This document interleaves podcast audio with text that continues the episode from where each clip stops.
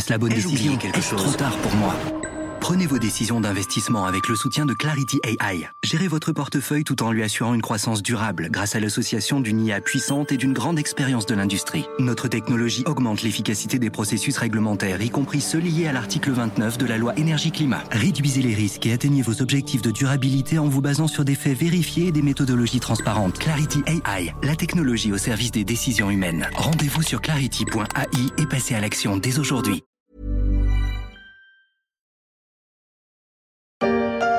La disait temporaire, mais elle semble partie pour durer.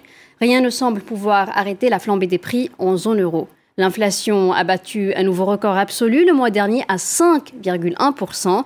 Et cette inflation, les consommateurs la ressentent au quotidien avec la hausse des prix de l'alimentation et surtout de l'énergie. C'était en janvier 2023 sur France 24 et l'on n'avait encore rien vu, avec un taux d'inflation en France dépassant les 6%, bien loin des 0% enregistrés à la fin de l'année 2020. L'inflation ralentit depuis, avec une moyenne de 4% en 2023, mais elle reste encore bien présente à l'heure de faire ses courses. 2024 sera-t-elle enfin l'année du vrai reflux des prix?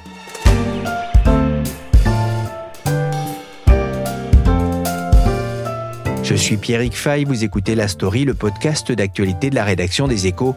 Aujourd'hui, dernier épisode de notre série sur les grands enjeux économiques et politiques qui nous attendent en 2024.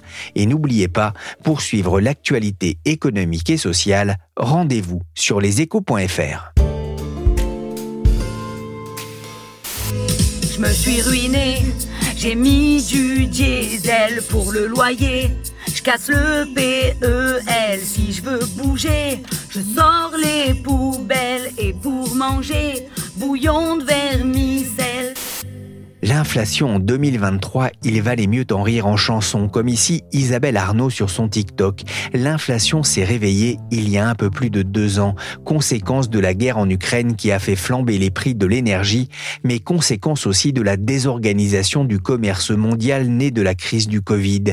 L'inflation ne devait pas être durable, mais elle a duré un peu, avec un pic à 6,3% en février dernier mais à l'aube de 2024, où se situe l'inflation? Autrement dit, la hausse généralisée des prix en France C'est la question que j'ai posée à Guillaume de Calignon, journaliste spécialiste macroéconomie aux échos. Alors à court terme, elle remonte un peu. Hein. Les derniers chiffres dont nous disposons sont pour le mois de décembre 2023 hein, et l'INSEE estime que sur un an, l'inflation a atteint 3,7% contre 3,5% en novembre. Bon, ceci dit, il n'est pas certain que les prix continuent à augmenter aussi vite, parce que si l'on en croit les économistes, bah, l'inflation devrait freiner en 2024. Elle devrait atteindre 2,6% en juin. Les prix sont donc en train de s'assagir. Il faut rappeler qu'en février 2023, l'inflation s'élevait à 6,3% en France. Alors, il ne s'agit pas ici de dire que tout va bien, ni de nier le fait qu'il y a eu une hausse des prix importante. Simplement, les prix qu'il s'agisse de l'alimentation, des carburants, des services, augmente nettement moins vite qu'il y a un an. À court terme, l'inflation peut repartir légèrement à la hausse, mais à long terme, la tendance est quand même clairement à la baisse. Avec évidemment un problème, le niveau des prix, lui, a bel et bien augmenté. En France, par exemple, l'alimentation coûte aujourd'hui un tiers de plus qu'en 2015. Ah, et ça se voit effectivement quand on va faire ses courses au supermarché euh, du coin. Est-ce que cette tendance au ralentissement de l'inflation est, la même un peu partout en Europe hein? Alors en effet, la tendance est identique dans presque tous les pays d'Europe. Les prix augmentent moins vite, l'inflation se calme. C'est le cas au Danemark, en Finlande, en Italie, aux Pays-Bas, où l'inflation est proche de zéro. En Belgique, les prix baissent même depuis deux mois. Sinon, en Allemagne ou en Espagne, l'inflation augmente de 2 à 3 sur un an. Seuls les pays d'Europe de l'Est connaissent encore une forte hausse des prix. La France, elle, qui a été bien placée en Europe en ce qui concerne l'inflation en 2022, ne se situe plus du tout parmi les bons élèves, puisque l'augmentation des prix dans l'Hexagone est au-dessus de la moyenne de la zone euro. Et cette mauvaise performance s'explique par le fait que le gouvernement a pris des mesures permettant de lisser dans le temps la hausse des prix de l'énergie. C'est le fameux bouclier tarifaire. Le plafonnement du prix de l'électricité et du gaz a permis de réduire l'impact de la hausse des prix de l'énergie sur le marché en 2022 Mais s'il est possible de retarder la hausse, il est quand même très difficile de la supprimer entièrement. Donc l'augmentation des prix de l'énergie a été décalée. Elle arrive petit à petit en France, alors que dans beaucoup d'autres pays, eh bien, en Europe, les gens l'ont déjà subi il y a un an et demi. C'est vrai que les gens ont, du mal encore à, voir les effets hein, de ce ralentissement de l'inflation. Le pic a été atteint quand même avant l'été dans la zone euro. On est passé quand même de plus de 10% d'inflation en 2022 à 2,9% en décembre. Le reflux euh, a été plus rapide que prévu. C'est ce qu'on peut lire hein, dans différentes études. Pour quelle raison, Guillaume? En effet, la baisse de l'inflation est rapide, ou en tout cas, elle a été rapide. D'abord parce que les prix de l'énergie ont vite baissé à l'automne 2022. Rappelez-vous les craintes de pénurie de gaz russe en Europe et le fait qu'on vivrait un hiver sans chauffage, ben finalement, elles se sont révélées infondées pour la plupart des gens. L'Union européenne a réussi à se passer du gaz de Poutine. Cela a eu un coût, certes, mais cela n'a pas entraîné d'effondrement brutal de l'économie européenne. Et depuis un an, les prix de l'énergie ne sont pas remontés à leur niveau du printemps 2022, euh, au moment où la Russie a tenté d'envahir l'Ukraine. Les prix du gaz en Europe sont revenus à leur niveau même de janvier 2022, avant la guerre déclarée par Moscou, alors qu'ils avaient été multipliés par 6 à l'été 2022. Bon, ensuite, il y a l'explication du prix des matières premières les matières premières avaient aussi grimpé en flèche et les prix sont finalement revenus à des niveaux plus raisonnables, ce qui permet de freiner notamment l'inflation sur les produits alimentaires. Enfin, la hausse des taux d'intérêt qui a été décidée par euh, la Banque centrale européenne a nettement freiné l'activité économique. Pourquoi? Bah, Parce que moins d'endettement, puisque l'endettement devient plus cher, c'est moins d'investissement, c'est moins de consommation, et c'est donc moins de création d'emplois et finalement moins d'inflation. C'est le mécanisme que les banques centrales espéraient mettre en place et c'est un peu ce qui s'est passé. Et comme dans le même temps, l'économie chinoise, la deuxième de la planète, a ralenti, eh ben, les prix sur les marchés mondiaux se sont vite détendus en 2023, sans compter que la consommation de biens manufacturés, elle, elle avait explosé avec les confinements liés au Covid, cela avait entraîné des problèmes d'approvisionnement et une désorganisation des chaînes de valeur à l'autre bout du monde. Les prix alors avaient beaucoup grimpé et tout ça, c'est fini. D'où le fait que l'inflation est décélérée l'an passé. Il faut aussi noter une dernière chose, c'est que l'inflation a été tirée à la hausse par les entreprises. En 2022, l'inflation s'explique pour des raisons liées donc aux chaînes de valeur et à l'épargne accumulée par les ménages pendant le Covid. Et puis ensuite, en 2023, elle a été alimentée par des hausses de prix décidées par les entreprises pour augmenter leurs marges. Comme les ménages avaient de l'épargne à dépenser, les entreprises ont profité de l'inflation pour augmenter leurs prix et gonfler leurs profits. Mais aujourd'hui, ça va être beaucoup plus compliqué pour les entreprises d'augmenter les prix, tout simplement parce que les ménages ont beaucoup moins d'argent à dépenser qu'il y a deux ans. On est en négociation, hein, vous le savez, avec euh, des PME et des multinationales. Et la bonne nouvelle, c'est que l'inflation à deux chiffres, c'est fini, c'est derrière nous. Et pour la première fois depuis trois ans, on obtient des baisses de prix à l'achat, des baisses qu'on va répercuter. C'est le cas en ce moment avec les PME. Le message de Thierry Cotillard, président du groupement Les Mousquetaires sur RTL il y a une semaine, la promesse d'un mieux sur les prix de l'alimentation. En attendant, la forte hausse des paquets de pâtes, de café, de biscuits ou de boissons sucrées a-t-elle eu un impact sur la consommation des ménages, Guillaume? L'impact est clairement négatif. Je vais vous donner un exemple. Dans l'alimentation, quand on compare le mois d'octobre 2023 avec le mois d'octobre 2021, donc deux ans plus tôt, on voit que les Français ont réduit leur consommation de 8% dans les produits alimentaires. En seulement deux ans, une baisse de 8%, c'est gigantesque. Dans les biens fabriqués, manufacturés, la chute n'est que de 2%, mais euh, dans d'autres domaines, elle est quand même très forte. Et si je prends l'Allemagne, par exemple, quand on s'intéresse à la consommation par habitant, on voit qu'elle a reculé de 4% depuis la fin 2019, c'est-à-dire avant le Covid. En gros, chez nos voisins allemands, la consommation par habitant est revenue à son niveau de 2016. Vous voyez quand même l'ampleur de la baisse de la consommation réel pour les gens. Oui, c'est vrai qu'on on dit souvent, hein, lorsqu'on perd du pouvoir d'achat, on se serre la ceinture. Ben, c'est vraiment ce qui s'est passé hein, durant ces années. Hein. L'inflation reflue. On est entré dans une phase de désinflation. Ça monte moins vite, mais les prix restent quand même beaucoup plus élevés. Vous le disiez, Guillaume. Est-ce qu'ils peuvent euh, bientôt commencer à, à, baisser? Alors, les prix ont commencé à baisser aux Pays-Bas et en Belgique euh, cet automne pendant un mois ou deux. Mais est-ce que les prix vont baisser? Alors, un des problèmes, c'est que la baisse des prix n'est pas nécessairement une bonne nouvelle pour l'économie. En effet, si le recul des prix dure, alors les ménages vont se mettre à ne plus acheter.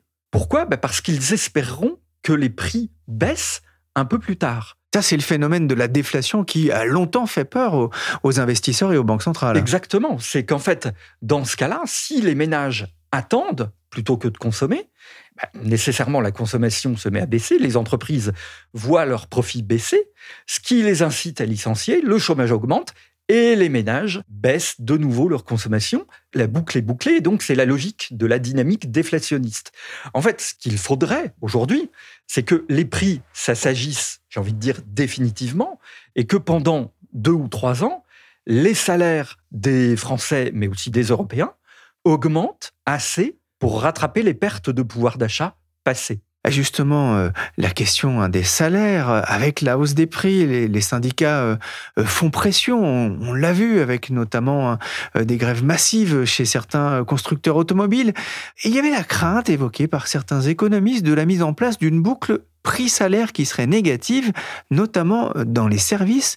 Qu'en a-t-il été? Alors, la Banque de France estime que le pouvoir d'achat par habitant a reculé de seulement 0,1% en 2022. C'est négligeable. En France. Oui, tout à fait. C'est autant dire qu'il a stagné. Bon. Et elle estime qu'il aurait augmenté de 0,7% en 2023. Bon. Il ne faut pas s'arrêter à ces chiffres. Pourquoi? Parce qu'il faut essayer de les comprendre, de voir ce qu'ils signifient. C'est quand même la masse salariale totale, plus les prestations sociales reçues, y compris les retraites, divisé par le nombre de personnes présentes en France, moins l'inflation. Clairement, quand même, de nombreux salariés ont vu leur pouvoir d'achat baisser. Les salaires n'ont pas augmenté autant que l'inflation en 2022 et 2023. Pour, en tout cas, beaucoup de salariés en France. donc, clairement, les salariés sont aujourd'hui poussés à exiger des hausses de salaire importantes. La Banque Centrale Européenne, elle, elle se méfie beaucoup de ça. Elle craint que les salaires augmentent trop vite et nourrissent l'inflation. Sauf que, en fait, pour l'instant, le risque semble faible. Pourquoi? Bah, Parce que la boucle prix-salaire, elle n'a pas vraiment eu d'effet depuis euh, la fin 2021, que le chômage commence à augmenter dans certains pays européens, ce qui n'est pas favorable à des hausses de salaire conséquentes. Il semble quand même que le risque, c'est plutôt que la croissance recule encore en France et dans la zone euro. En France, par exemple, la croissance devrait être inférieur à 1% cette année. Donc, pas vraiment une surchauffe. On ne voit pas de très forte hausse de salaire à court et moyen terme, ni en France, ni dans la zone euro. Nous sortons au deuxième lieu de la crise inflationniste la plus grave depuis les années 70. Et là où il avait fallu 10 ans dans les années 70. Pour sortir de la crise inflationniste, nous aurons mis deux ans. Nous sortons de la crise inflationniste, je le confirme. Nous serons sous les 4% d'inflation d'ici la fin de l'année 2023, ce qui est un véritable exploit économique. Nous sortons de la crise inflationniste, un exploit selon Bruno Le Maire, le ministre de l'économie, invité il y a quelques semaines sur France Inter. Bonjour Samy Char. Bonjour. Vous êtes chef économiste de Lombardier. Deux ans pour maîtriser l'inflation européenne, c'est effectivement un exploit comme le soulignait Bruno Le Maire alors, il ne faut pas qu'il s'attribue euh, nécessairement les, les, mérites de cette désinflation, mais effectivement, il y a quelque chose euh, de remarquable dans cette désinflation c'est avant tout lié aux causes assez extraordinaires de ce choc d'inflation qu'on a vécu, qui est lié quand même d'une perturbation des chaînes de valeur avec la Chine, plus gros producteur de la planète, qui a dû fermer son économie pour cause de Covid, et donc ça a amené énormément de disruptions au niveau de la capacité à produire des biens et à les exporter du producteur vers le consommateur, qui est quand même un événement, c'est-à-dire euh, fermer le plus gros centre de production mondiale à cause d'une pandémie, c'est peut-être un événement qui arrive une ou deux fois par siècle maximum. Et ce qui est encore plus remarquable, c'est qu'exactement au même moment, on a eu évidemment la guerre en Ukraine avec le, le, choc de prix des matières premières qui est associé. Là encore une fois, une guerre au milieu de l'Europe et euh, un choc de prix aussi conséquent sur les matières premières, c'est quelque chose qu'on voit quoi aussi une ou deux fois par siècle. Donc on a eu deux événements extrêmement rares qui sont arrivés au même moment qui ont créé ces perturbations au niveau de, de l'offre de nos économies, donc la capacité à produire, évidemment le prix des matières premières. Et il a fallu 18 mois à 2 ans pour mettre ces deux chocs-là derrière nous, que la Chine soit capable de rouvrir son économie et que quelque part les marchés des matières premières digèrent ce conflit en Ukraine pour que les prix de ces matières premières, notamment des matières premières énergétiques, reviennent un tout petit peu plus à la normale. Et donc, euh, il a fallu résorber ces deux chocs-là. Et euh, suite à cette normalisation finalement de ces chocs, on a une inflation qui revient un petit peu euh, à la normale. Donc encore une fois, il faut bien comprendre les causes de ces chocs d'inflation. Et c'est en raison de la résorption de ces chocs qu'on retrouve un environnement un peu plus normal. Mais deux ans, c'est un temps assez court finalement. Je suis complètement d'accord. Quand on réfléchit, au, encore une fois, à, la série exceptionnelle des événements que l'économie mondiale a subis, entre la fermeture, encore une fois, du, plus gros centre de production mondiale et la guerre en Ukraine, avec le prix du pétrole et, les prix du gaz qui ont connu une envolée euh, historique, finalement s'en remettre aussi rapidement. Je ne vais pas dire que ça ne tient du miracle, mais ça montre quand même qu'il y a eu une, une certaine résilience et une certaine capacité d'adaptation de l'économie mondiale. Alors Bruno Le Maire hein, félicité. Il parle d'un succès pour la politique économique du gouvernement qui a épargné aux ménages français, seuls parmi tous les pays européens, des taux d'inflation à deux chiffres pendant euh, plusieurs mois. C'est vrai que en France, hein, le taux a culminé à près de 7%. Euh, la France a-t-elle bien fait, euh, notamment, de limiter l'impact des, des prix de l'énergie? Absolument. La France, comme d'autres pays d'ailleurs. Encore une fois, il ne faut pas que le gouvernement s'attribue les mérites de la désinflation parce que, comme je l'ai dit, euh, elle vient de la résorption de ces chocs-là. Mais enfin, c'était quand même très important que les gouvernements, le gouvernement français et évidemment les autres gouvernements des économies occidentales compensent pendant la période où il y a eu ce choc d'inflation, fassent de son mieux pour compenser les effets indus de ces chocs-là sur le pouvoir d'achat euh, des ménages et notamment euh, les ménages les, les moins aisés. On peut toujours se dire qu'encore une fois, les gouvernements auraient pu faire mieux, auraient pu faire plus, mais enfin, encore une fois, il, il faut aussi leur reconnaître le fait qu'ils ont fait face à des conditions qu'on voit pas souvent, et donc c'était pas forcément facile de s'adapter rapidement à ce qui se passait, mais c'était nécessaire encore une fois, de compenser les effets de ces chocs pendant que ces chocs étaient là. Maintenant que ces chocs se dissipent, on a peut-être moins besoin de soutenir la population, mais il fallait le faire à ce moment-là. Ça a été fait, et euh, je trouve qu'il faut leur donner le bénéfice du doute. Ça a quand même été pas trop trop mal fait. Ça aurait pu surtout être bien plus mal fait. Et donc, je dirais que c'est quand même une appréciation euh, euh, moyenne qu'on peut donner à, au gouvernement français, et encore une fois, qui a été suivie par d'autres autorités au travers le monde occidental. Alors une autre citation, Christine Lagarde, cette fois-ci présidente de la BCE, c'était en novembre, ce n'est pas le moment de commencer à crier victoire. Alors on sait que les banques centrales ont réagi un peu avec retard à la remontée euh, des prix hein, qu'elles voyaient euh, longtemps transitoires. Ça explique leur prudence aujourd'hui avec euh, peut-être le, risque de plonger le monde en, récession Oui, la prudence est, est légitime. Encore une fois, c'est un peu facile de leur reprocher qu'elle n'ait rien vu. C'était pas évident de prévoir ces deux chocs dont je viens de parler, la Chine qui ferme ses centres de production et la guerre en Ukraine. C'est un peu facile de dire qu'il aurait fallu euh, anticiper euh, ces éléments-là. À partir du moment où ils ont eu lieu, après quelques mois, quand même, très rapidement, euh, on a une fonction de réaction des banques centrales qui a changé et qui, quelque part, a cherché à calmer la demande pendant que l'offre s'ajustait aux effets de ces chocs-là. Et encore une fois, les banques centrales ont, ont fait de leur mieux. On a eu une vraie surchauffe du moteur euh, économique euh, mondial et, notamment occidental. Il a donc fallu appuyer sur le frein en attendant que la, température du moteur revienne à des niveaux euh, plus acceptables. Maintenant que quelque part la température du moteur est plus très très loin de la norme, je pense que le discours de Christine Lagarde va changer.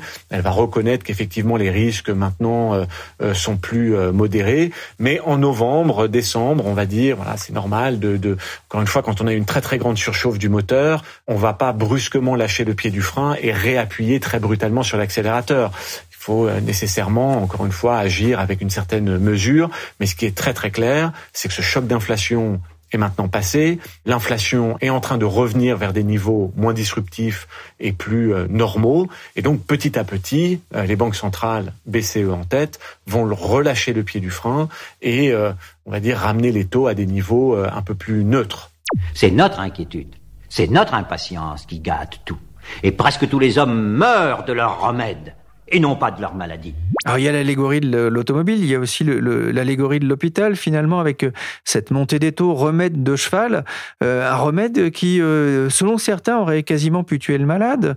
Les banques centrales n'en ont-elles pas fait trop? Alors, quand on regarde aujourd'hui le taux de chômage en Europe et le taux de chômage aux États-Unis, la réponse est clairement non. On a plutôt une forme d'atterrissage d'urgence relativement maîtrisée plutôt que euh, un atterrissage euh, forcé extrêmement douloureux. Le chômage en Europe est à 6,5, ce qui est très très bas par des standards européens. Le chômage est à 3,7% aux États-Unis, ce qui est également très bas mais cette fois pour des standards américains. Donc bien sûr qu'il y a un risque, hein, mais ne rien faire aurait aussi constitué un risque.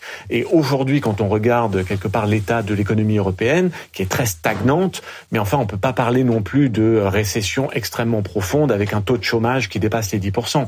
Au final, on a quand même des conditions économiques qui me paraissent acceptables, c'est-à-dire une croissance, oui, très très modérée, c'est vrai, mais enfin un chômage qui reste très très bas, des ménages dont on a réussi à partiellement compenser quand même le choc sur le pouvoir d'achat. Tout ça après avoir traversé une pandémie mondiale et une guerre qui a euh, généré un choc énergétique. Franchement, le, bilan est pas trop mal.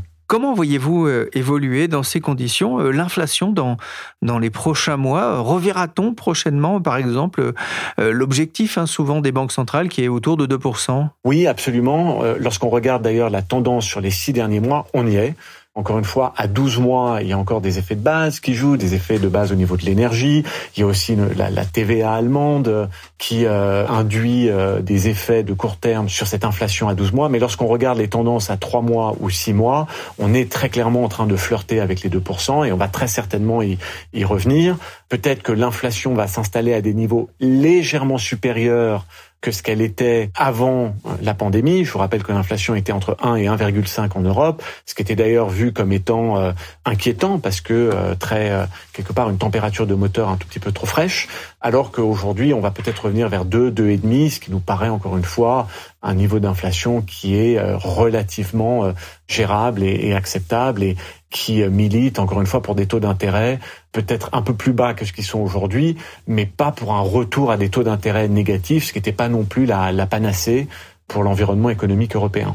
Plus aucun bateau Maersk dans le détroit de Babel-Mandeb jusqu'à nouvel ordre. Le géant du transport maritime danois ne veut pas prendre de risques après les nouvelles attaques des rebelles outils du Yémen contre des navires marchands en mer Rouge. Il y a quand même des tensions euh, géopolitiques à attendre. On voit ce qui se passe aujourd'hui, euh, notamment les risques pour le commerce mondial avec les attaques des rebelles outils dans une région importante pour le trafic maritime. C'est de nature euh, peut-être à ramener un peu de pression inflationniste? En tout cas, la remarque est très très juste. Il y a quelque chose d'extrêmement structurel qui est en train de se passer sur les chaînes de valeur, une grande réorganisation. Je pense qu'il ne faut pas se tromper, ce n'est pas une démondialisation, mais c'est une réorganisation de la mondialisation qui prend un critère en plus qui quelque part était moins nécessaire il y a une dizaine d'années, c'est la sécurisation des chaînes de valeur. Aujourd'hui, il y a une vraie volonté, alors le terme à la mode, c'est se dérisquer, il y a une vraie volonté de se dérisquer de la Chine, et quelque part, ça veut dire de, de diversifier ces chaînes de valeur, de diversifier ses sources d'approvisionnement, de diversifier ses marchés d'importation et d'exportation, de diversifier ses euh, orientations d'investissement direct vis-à-vis de la Chine. Et donc évidemment, cette réorientation, elle entraîne peut-être euh, une augmentation de l'investissement. En revanche, est-ce que c'est profondément inflationniste? C'est pas sûr. Si vous sortez des centres de production de Chine et que vous ouvrez des facilités de production en Inde, où les salaires sont quatre fois inférieurs à ce qu'ils sont en Chine.